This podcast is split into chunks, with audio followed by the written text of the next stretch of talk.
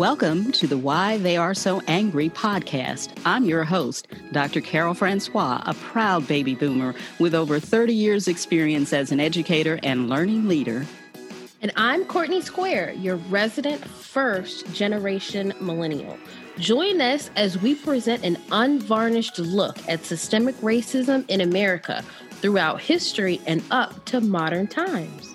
We invite you to pull up a chair, put in your earbuds, and allow us to enlighten, educate, and explore the real reasons why Black African Americans are so angry.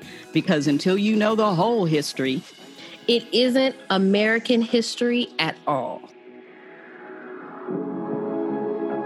Well, Courtney, this is the episode we planned as a commemoration of the horrific 1921 Tulsa massacre that raged from May 31st to June 1st, 1921. But we do that within the context of the racially motivated violence in Buffalo, New York, where 10 people were murdered and three injured. Honestly, it makes me sad and a bit angry that these things are still happening, Aunt Carol. Just a couple days ago, we learned about another shooting in a school in Uvalde, Texas. So that'll be another anniversary of violence, as well as commemorating and honoring the memory of George Floyd, but remembering what started this podcast and this Why Are They So Angry movement two years ago the unfortunate murder of George Floyd at the hands of police. Now, what was supposed to be a, a happy night, and I'll jump over to our actual topic. What was supposed to be a happy night in Oklahoma in 1921 in the Greenwood District, aka Black Wall Street, was a quiet day, just like those who were grocery shopping in Buffalo and the kids who were going to school a century later. It's even eerie that all these dates are just coinciding that is it is eerie. It seems like may is a time of bloodshed and mayhem.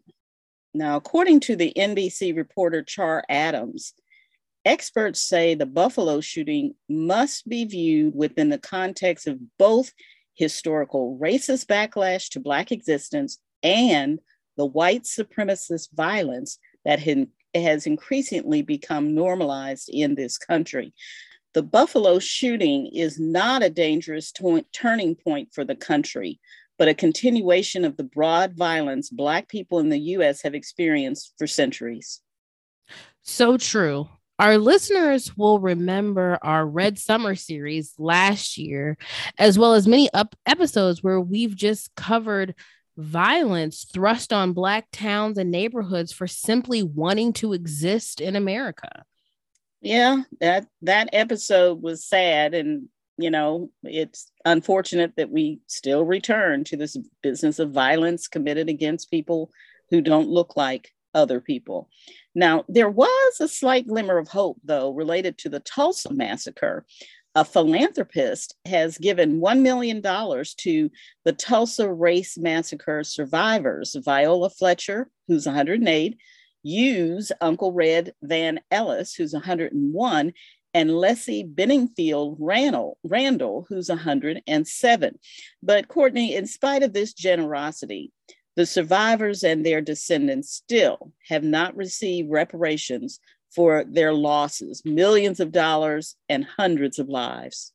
And in my mind, it will never, ever be enough. Even though the Tulsa Massacre is being brought back into the spotlight with shows like HBO's Watchmen and Lovecraft Country, as well as documentaries and other ways of remembering um, what took place 100 years ago um, a lot of mainstream America still doesn't know what actually happened.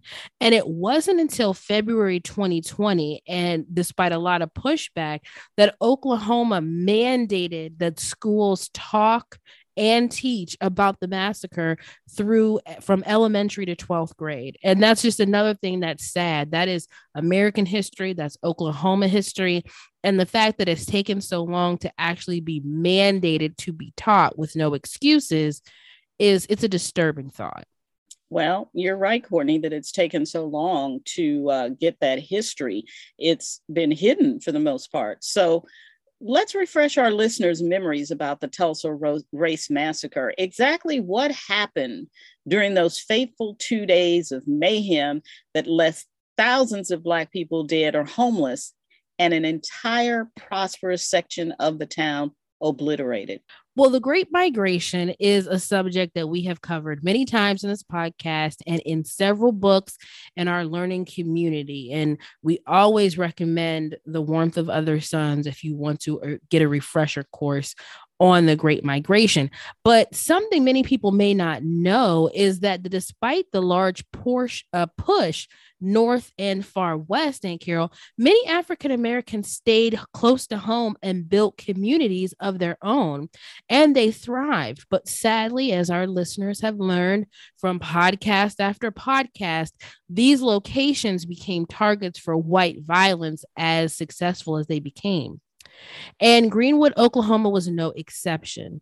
Um, like I said before, many TV shows, books, movies, articles have covered the Tulsa race riot, and I think of it as a trendy thing to cover. Um, so it may go out of fashion, but it's not going to go out of fashion here. And I hope today's story, even though the Tulsa story is being told, you get a little bit more insight on not just the massacre itself, but what was lost. Now, Tulsa, Oklahoma was booming with oil. You think Texas is booming with oil. Uh, Oklahoma was the largest producer of oil at this time in America. So steady work and good wages was like a clarion call to African Americans who wanted to take a slice of the pie called the American dream. Now, for Black Americans living in Oklahoma, that pie wasn't always sweet. When Oklahoma achieved statehood in 1907, segregationist Democrats, and we mean the old fashioned Democrats, I always have to clarify that the old school Democrats, led by white supremacist Bill Alfalfa Murray, passed laws that criminalized interracial marriage and prohibited African Americans from obtaining high wage jobs.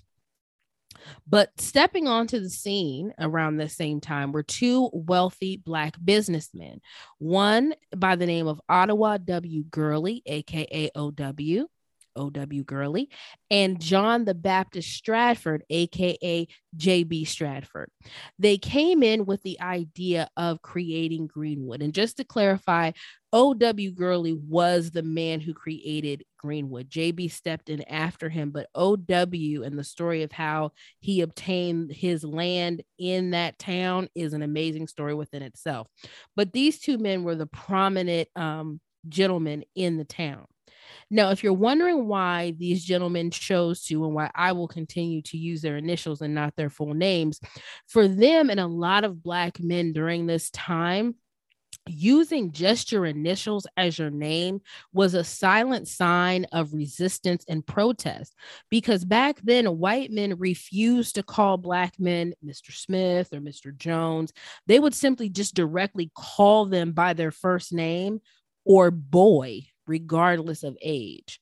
So, by using their initials, OW and JB, and many other Black men at the time circumvented this practice by just using their initials. Well, you know, Courtney, that's an interesting piece of information because uh, my uncle, who would be your uncle, uh, he went by the initials OD and he was from the South.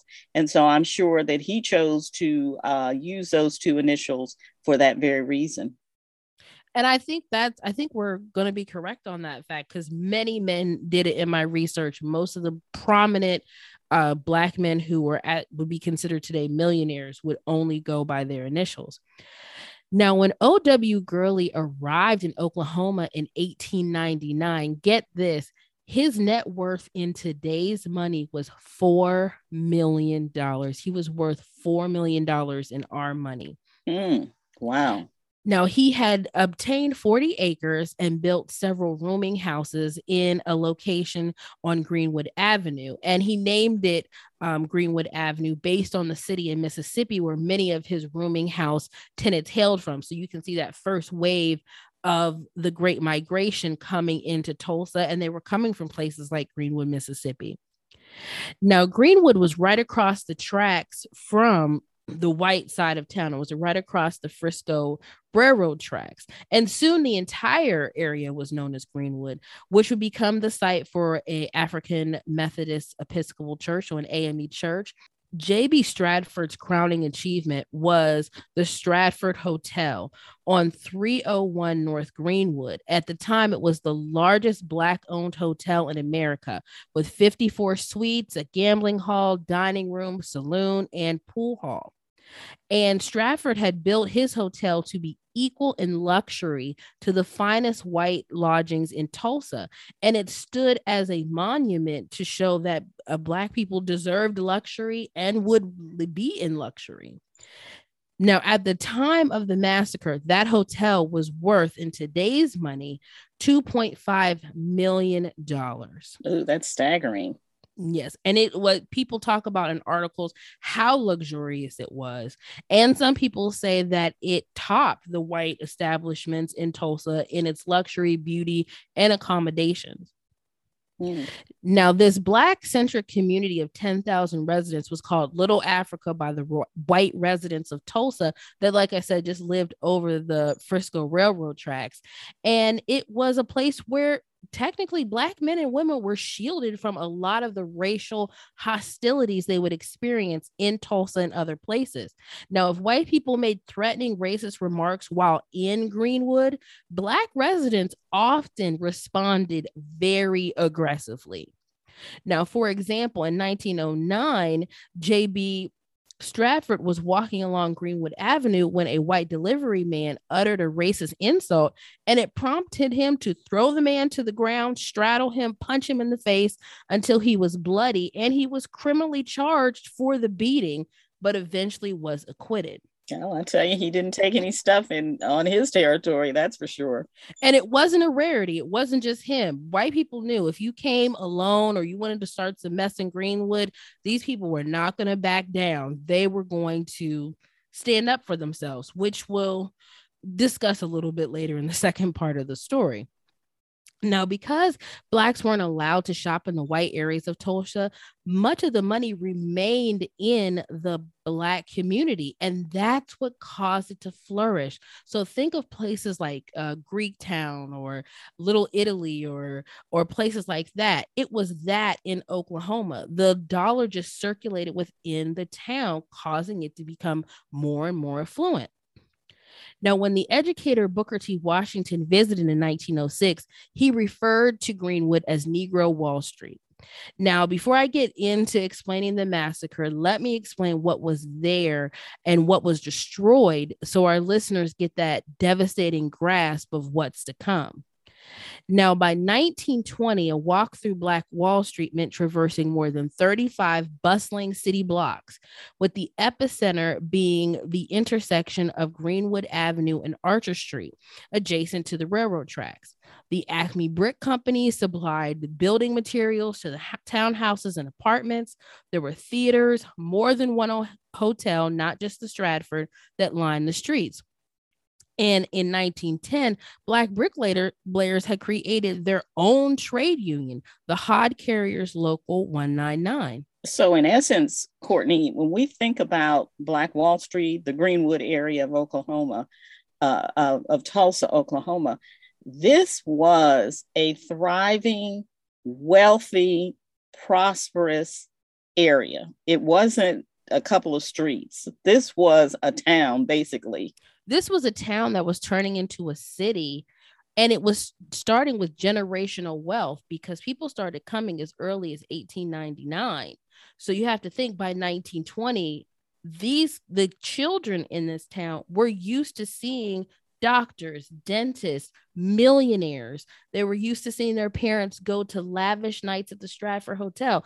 They knew nothing of the struggle that sometimes i think historians or stuff that we see on TV of the Black experience during the 20s, these children in Greenwood knew nothing of that. Yes, there may have been poor people in the town, but uh, there was middle class, there was wealthy. Um, entrepreneurs began to emerge, like John Williams and his wife Lula. They had a confectioner store and erected the opulent Dreamland Theater Simon Berry built a private transportation network of Model T Fords and buses because he knew taking uh, African American citizens of Greenwood into Tulsa, they would have so many issues on public transportation, but they didn't need it. They could get into a Model T and get dropped off of work if they worked in the white portion of Tulsa. If they did, you know, if they were maids or domestic workers, they could ride a Model T into town, ride a bus into town, and they wouldn't have to worry about dealing with segregation. Wow, they they made their own neighborhood, they made their own city. They this I, I, again, what you're sharing with us, Courtney, is important to know because when we hear a, about the massacre, we need to understand the extent of damage and destruction that happened as a result of racial strife. Exactly. Now, back to the Berrys, they began chartering, get this, airplanes for Tulsa's increasingly wealthy oilmen. So they had planes that would take people to Dallas, to Houston, to anywhere they needed to go. I, I'm I'm just amazed. I, I can't imagine that kind of wealth, that kind of uh, business and uh, acumen and entrepreneurship at the turn of the century. I, I'm in, I'm so impressed. Now, even though their population was small, Greenwood also had two newspapers that included the Tulsa Star, founded by A.J. Smitherman. There were pool halls, auto repair shops, beauty parlors, grocery stores, barber shops, funeral homes. And this is in the plurals, not just one. There was a YMCA, a roller skating rink, a hospital, a post office substation. It, cal- it was calculated that a a dollar spent in Greenwood flipped over 30 times before it left. And that's exactly why and how businesses thrive in a community when the money is kept in the community. Wow. Now, along with this massive prosperity, the community invested, like I said, in houses of worship. Greenwood, Greenwood had the Mount Zion Baptist Church built in 1909. The district had its own high school named after Booker T. Washington, which boasted a curriculum that would prepare these students to eventually study in colleges like Columbia in New York. Oberlin in Ohio, and historically Black colleges such as Hampton, Tuskegee, and Spelman. The freshmen in high school studied algebra, Latin, ancient history, as well as core subjects like English, science, art, and music. The sophomores took economics and geometry, while juniors were taking advanced chemistry and trade oriented subjects such as civics, business spelling. The seniors studied physics, trigonometry, as well as vocal music, art, and bookkeeping. It was, and it's also important to note that education was was key in this town, and teachers were upwardly mo- mobile, and they were among the highest paid workers in Greenwood. So that shows us, uh, you know, the overall respect and um, honor that they held for teachers and education. That's right. Many teachers had pianos in their apartments. And back then, that was a big deal. My grandparents had a piano in the basement. For who was going to learn to play it, I don't know. I did. I did. learning about that was a status symbol. And the school's principal, E.W. Woods, lived in a six room townhouse. My goodness.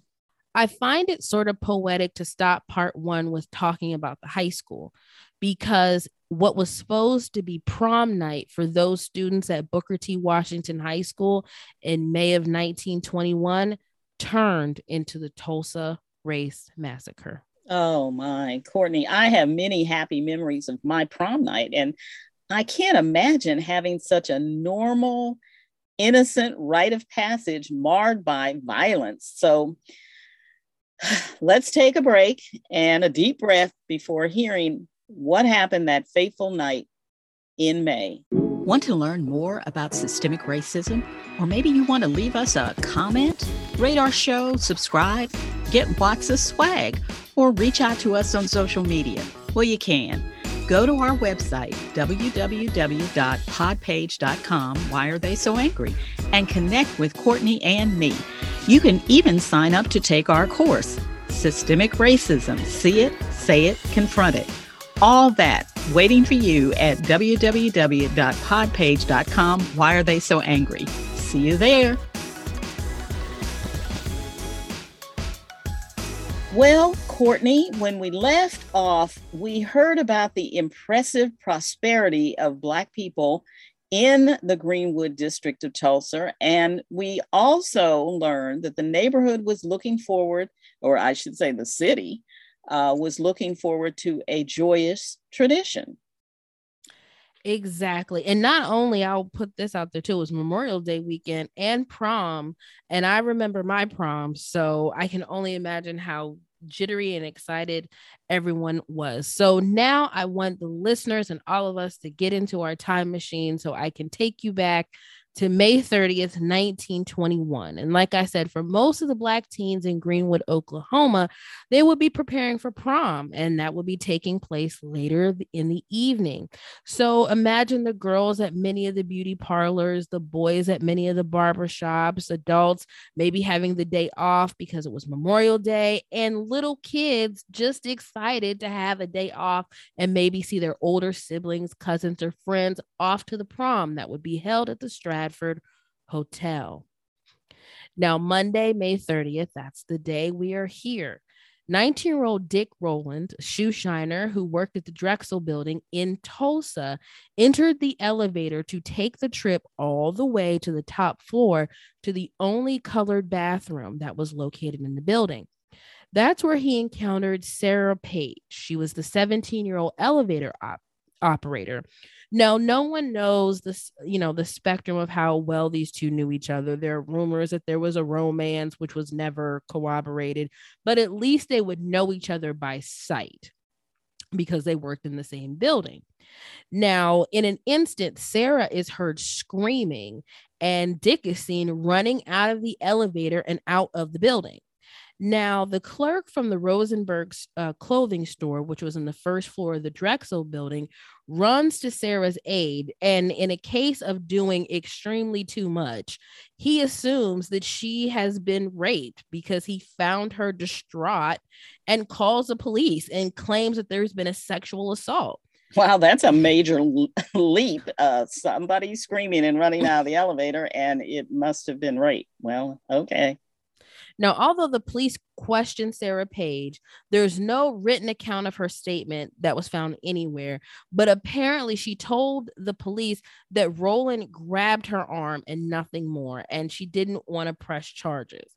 Now, however, the police determined what happened between the two teenagers was something less than assault. It wasn't a sexual assault, it wasn't a violent assault, but they needed to, to get Dick and figure out what happened. Now, the authorities conducted a low key investigation rather than launching a manhunt for the assailant. Now, regardless um, of you know if what happened, Rowland knew to be afraid. African American men accused of raping or even touching or talking to sometimes white women were often targets for lynch mobs. Now, realizing the gravity of this situation, he ran to his mother's house in the Greenwood neighborhood. Now, in future investigations done, and this by the Tulsa Race Commission, it was determined that Dick Rowland probably just tripped and naturally reached out to grab Sarah to break his fall. Hmm. That's a, that would be a typical thing to do, but obviously, typical things at that time period often led to d- disastrous outcomes. Now, here we are Tuesday, May 31st, 1921, the morning after the incident. Henry Carmichael, a white detective, and Henry C. Pack, uh, the only black patrolman of the Tulsa police force, locate uh, Rowland in Greenwood and detain him. Um, Pack was one of the, I'm sorry, I said one, but one of the two officers in the city's police force, but he was not, you know, in the police force in Greenwood. Now, Rowland initially was taken to the Tulsa City Jail at the corner of First and Main Street. Now, remember, Greenwood and Tulsa are just separated by railroad tracks. There's no sign, no anything. So things kind of mesh together. Now, by 3 p.m., editions of the Tulsa Tribune, which is the white newspaper, publishes a front page story about the incident with a headline saying "Nab Negro for attacking girl in elevator." Mm. At 4 p.m., an anonymous caller calls the police station and says, We're going to lynch that Negro.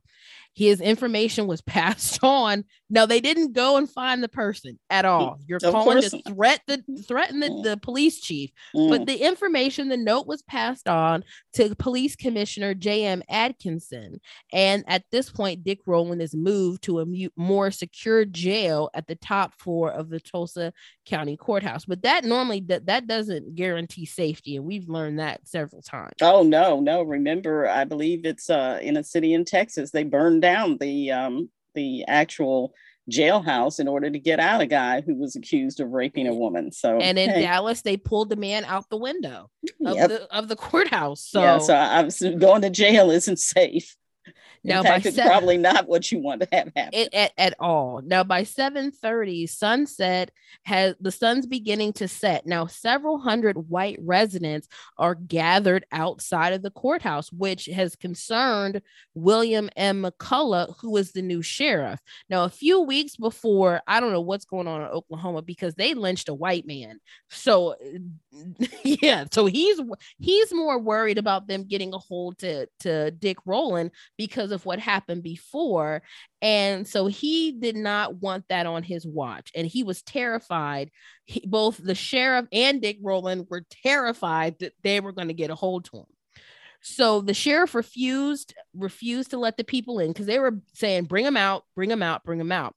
So he positioned six of his men armed with rifles and shotguns on the roof of the courthouse, and he disabled the elevator because remember, Dick is on the top floor in the jail of the courthouse. So his thing is, if I have men on the roof and I barricade us in here and I turn off the elevator, we'll be good.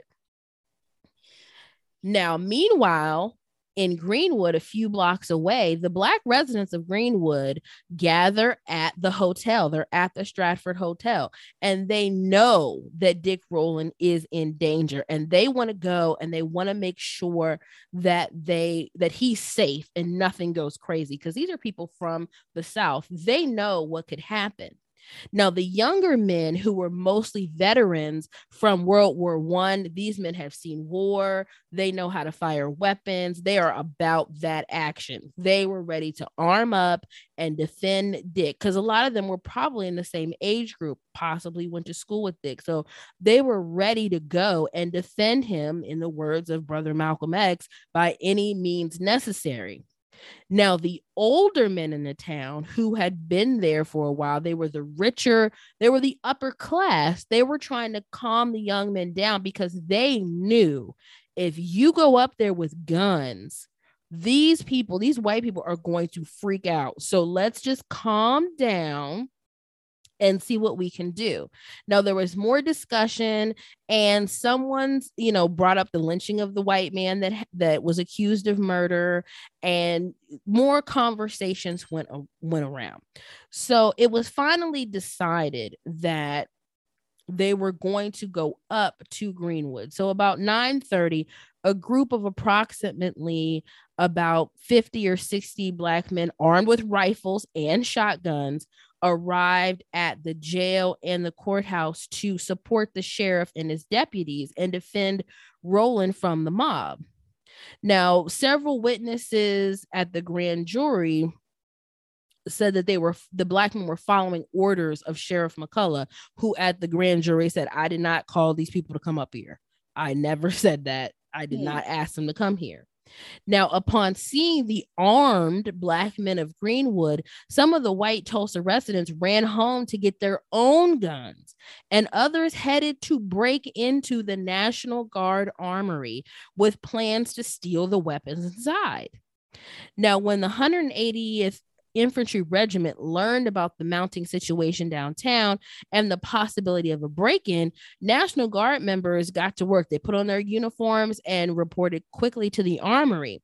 Now, when a group of whites arrived and began pulling at the grating on the window, uh, the commanding officer went outside to confront the crowd of 300 to 400 men. So keep that in mind. Only 50 to 60 men from Greenwood showed up. At this time, there were three to 400 white men trying to break into the National Guard armory and steal guns to confront these 50 or 60 men. So it's now, mob violence at this point, really. At this point, and there's a really good quote beware the decisions of large crowds of stupid people. Mm. So they, you know, the commanding officer of the National Guard and who was defending the armory said, I'm going to shoot anybody who tries to break in here. So I suggest you guys back up.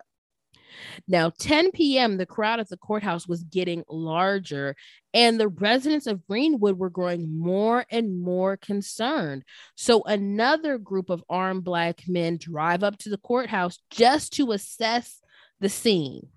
Now, at this point, we have two separate incidents that happen simultaneously, and you have to understand the layout of the land. The courthouse is almost right next to the railroad tracks, so they're steps away from Greenwood. So people from Greenwood could kind of see what's going on. The shop owners, the mob can kind of see what they're doing over there.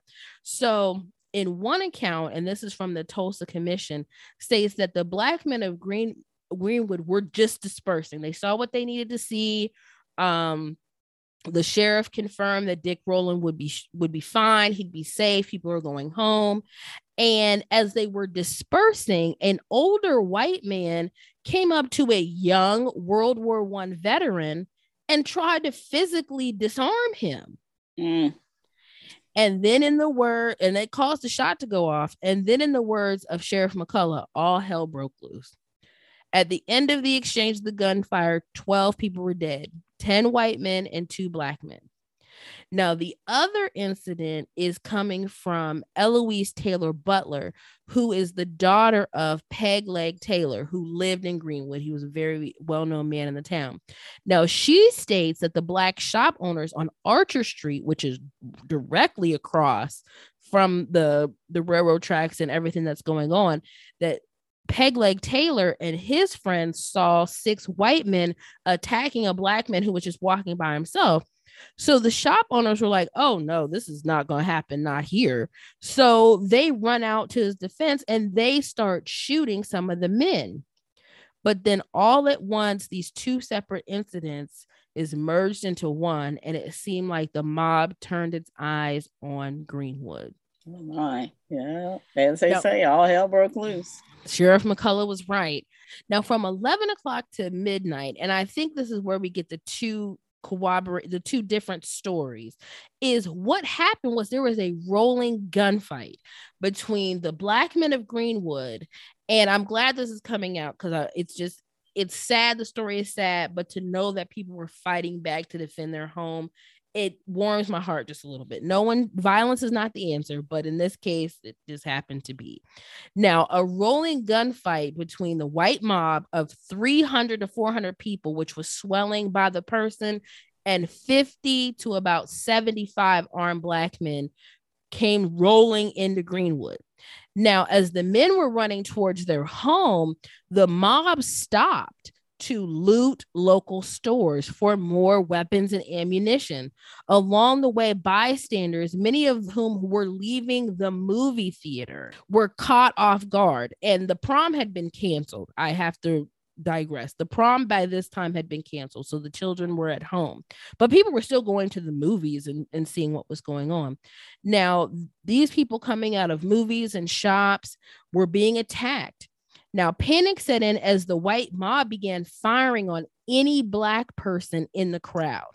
Not this rolling gunfight of armed man versus armed man. Any black person was getting shot.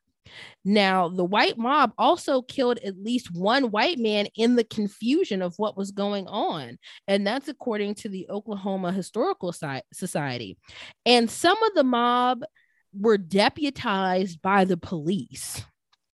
Mm. And the going saying was if you get a gun, you can get an N word. And I will allow mm. you to mm. fill that in. So it was open season. Yes. Now, over the next two hours, white men began looting downtown amid continuous random gunfire. Um, they, after being denied arms at the armory, the police chief calls in all available officers, local guardsmen are dispatched, and hundreds of civilians are commissioned, like I said, as special deputies to assess or corral what's going on in in Greenwood and the black residents go deeper into their district to find some safety. Now on June 1st, 1921 at 1:30 a.m., signatures are secured um, by Governor J.B.A. Robertson to deploy the national troops from Oklahoma City. Now, in the next few hours, rumors persist in the white community that uh, Black residents from Muskogee are coming to join the fight. Squads of policemen and these just random deputized white men are roaming the streets in borrowed automobiles, rounding up Black servants from the white parts of town, claiming that they're looking for invaders. So they're in their own section of town looking for black people, domestics who are working. They're riding through Greenville, just wood, picking up black people, shooting black people at random. A gunfight breaks out between black and white neighborhoods on North Detroit Avenue. So they're going back and forth. Now, around dawn, a force of white citizens, police, and the National Guard move into Greenwood under orders to take in protective, and I say in quotes, mm protective custody unarmed Black residents and subdue any of those who resist. Well, it I'll takes- tell you what, anytime somebody says they're going to take me into protective custody, I'm running the other way. And I want to know for whose protection because it's exactly. sure not mine. Now, Mount Zion Baptist Church is set on fire after armed men inside refuse to surrender. Along the Frisco Railroad tracks, an angry horde of a thousand white res- residents push through police lines just to invade Greenwood and loot and burn and take as much as they can. Now, six aircrafts, and they're probably JN uh, four biplanes are sent into the sky. Now, local authorities say that they're for reconnaissance, but people on the ground and survivors of Greenwood and its residents uh, say that they were dropping kerosene bombs on on on the town itself. They clearly remember that. Now, as dawn broke on June 1st, thousands of white citizens continued. They just did not stop coming into Greenwood and burning homes over the 35 city blocks. Firefighters who arrived to help to put out fires testified that rioters threatened them with guns and forced them to leave. Black residents were forced to march to the convention hall, now what's called the Brady Theater, with their hands in the air. And later they're taken to McNulty Park on 10th Street and Elgin Avenue, um, which was the fairgrounds. Um, on Admiral Boulevard and Lewis Avenue as well. Some of them are released after a white person vouches for them, and others are kept up to eight days. Now you have to think about it. These some of these people were millionaires, doctors, dentists, teachers, wealthy people were held in this shanty camp for up to eight days because they would not have a white person to vouch for them because they didn't work for anyone. They mm. worked in their city. So they just had this, they didn't know if their family members were alive or dead, where their kids were. If you weren't together, you don't know what is going on. Now, those who remained, and I want to keep saying that the, a lot of these people were very wealthy, they were put to work as standard laborers and they were not paid and they had to clean up Greenwood. Now these are people. With- okay, these. This is the the the city that has been ravaged and looted and burned by white people. However, the people who have been wronged have to go in and clean up Greenwood. What what mm-hmm. was left of it is probably very little that we, as we well know, but they have to clean up after the looters and the burners and the killers and all the Okay. I'm anyway, I'm flabbergasted. Go on. And as frivolous as it sounds, think of being the wife of a millionaire, knowing that you have staff, you don't cook, you don't clean, you don't use the shovel. So you're wondering how, where is your, where's all of your things? And someone's just shoving a shovel in your hand and saying, well, you have to clean up. Well, and where are all your things? They've been where stolen are... by some white person and they've made off with them before they burned down the house. My God. Now, more than 1.5 million in real estate and 70, 750,000 in personal property were destroyed. And that's in 1920 money. In our, that's the equivalent today of $32.65 million. And that's why, again, Courtney, that million dollars that the philanthropist gave to the three surviving uh, uh, survivors of the Tulsa massacre, that is like giving somebody a dollar compared to what they lost. Mm-hmm. And those those people were little children when it happened. Yes. So now, by mid morning on June 1st, the violence finally subsides. The Tulsa National Guard members and its reinforcement units from Oklahoma City, Bartlesville, and other communities begin securing the Greenwood area. Governor Robertson declares martial law um, with Adjutant General Charles Barrett in command. Now, the Oklahoma Bureau of Vital Statistics officially recorded only 36 dead, but a 2001 state commission examination of the events was able to confirm was able to confirm the 36 dead, but that's 26 black, 10 white. However, historians and researchers have the death toll as high as 300. And I'm going to lean in with the historians. Me too. Yeah, I'm with them. Now, the mob now the mob destroyed all 35 square blocks of the city, including the business district. The newspaper that I told two newspapers are gone. The school is gone. The library, the hospital, the churches, all the hotels, the stores, the businesses are gone. 1,200 homes are gone. Um, so, in this, while a handful of Black people were charged with riot related offenses, no white Tulsa resident was charged with looting or murder. Now, in 2001, in the report from the Tulsa Race Riot Commission, that's when it was formed, it concluded itself, eventually, they admitted that uh, between 100 and 300 people were killed. So eventually they recanted on that 36 and just went ahead and said 300 people of African American descent were killed. But more than 8,000 people were made homeless in those 18 hours in 1921. Now, it, it goes to show a lot of times that they think it may have started with Dick Rowland, but it was really jealousy that caused these people to pour into that neighborhood. White people were resentful of the growth that they saw just across the railroad tracks. And they saw that Greenwood was expanding into white areas and white neighborhoods. According to several newspapers and articles at the time, there were reports of hateful letters sent to prominent prominent business leaders within Black Wall Street demanding that they stop overstepping their bounds into the white portion of Tulsa. Now, on June 1st, 2021, the 100th anniversary of the massacre, President Joe Biden visited the area and he was the first sitting president to do so.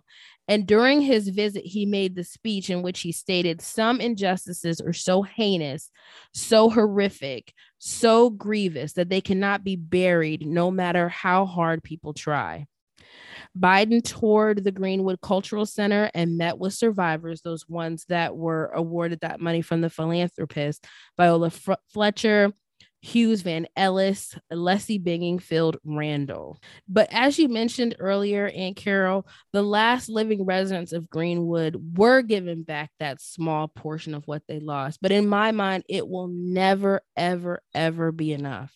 And remember, that was not reparation that was given by the state uh, of Oklahoma or the city of Tulsa. That was just a kind gesture from a philanthropist and uh, I guess who somehow or another was laid on his heart to try to do something to make up for this grievous and egregious situation that had happened back in 1921.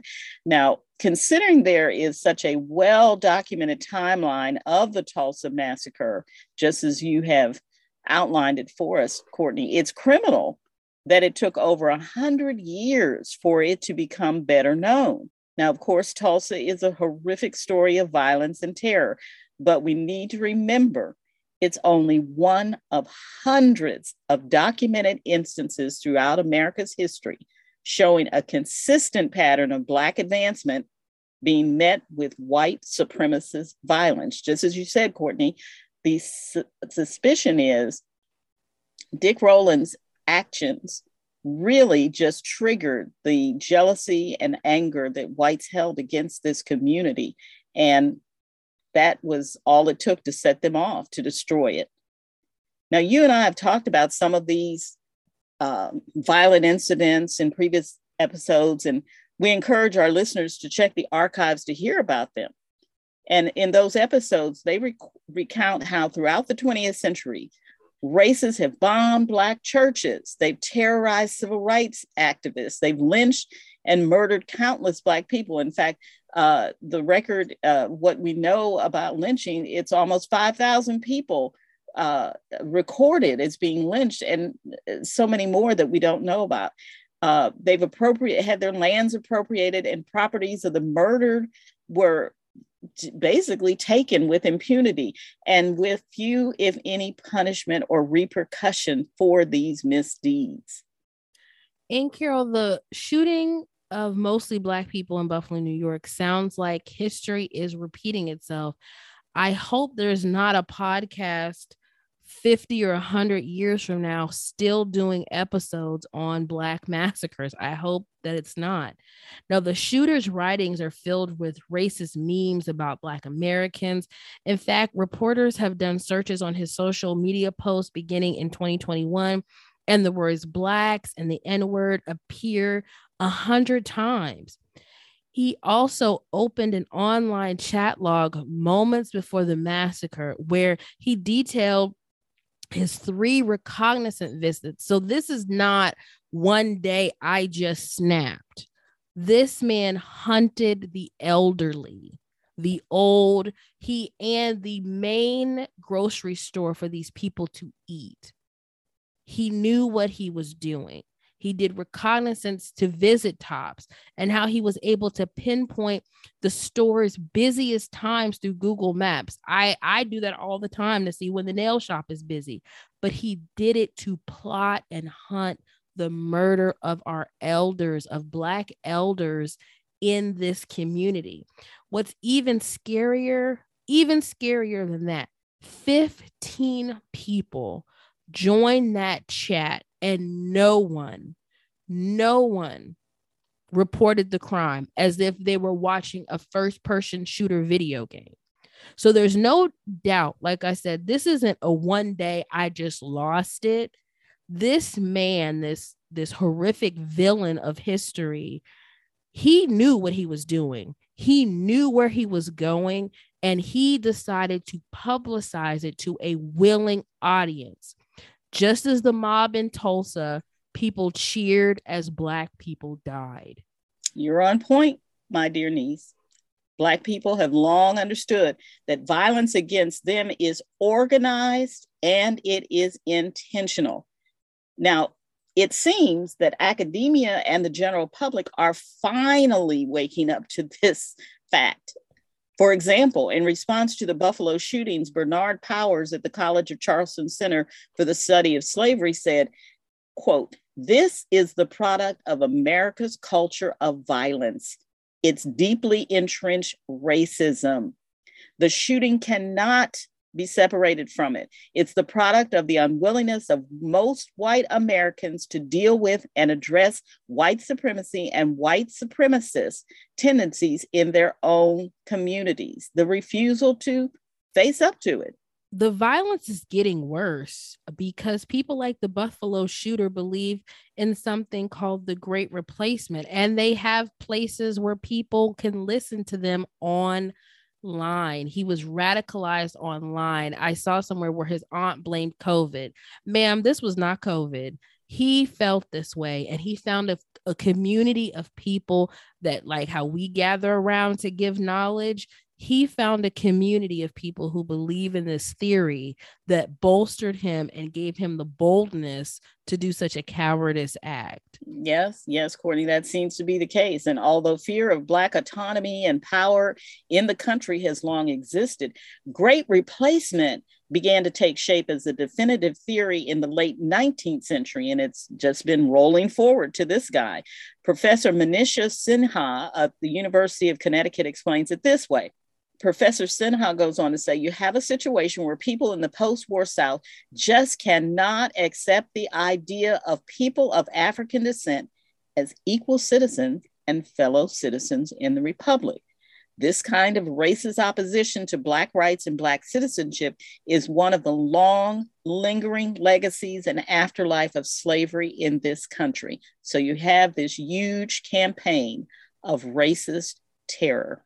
So this poison has been around a long time. And I get this eerie feeling that the great replacement also ties into the recently leaked Supreme Court opinion wiping out Roe v. Wade, which upholds a woman's right to have an abortion. Well, correct again, my dear niece. It's not a far leap to make that assumption.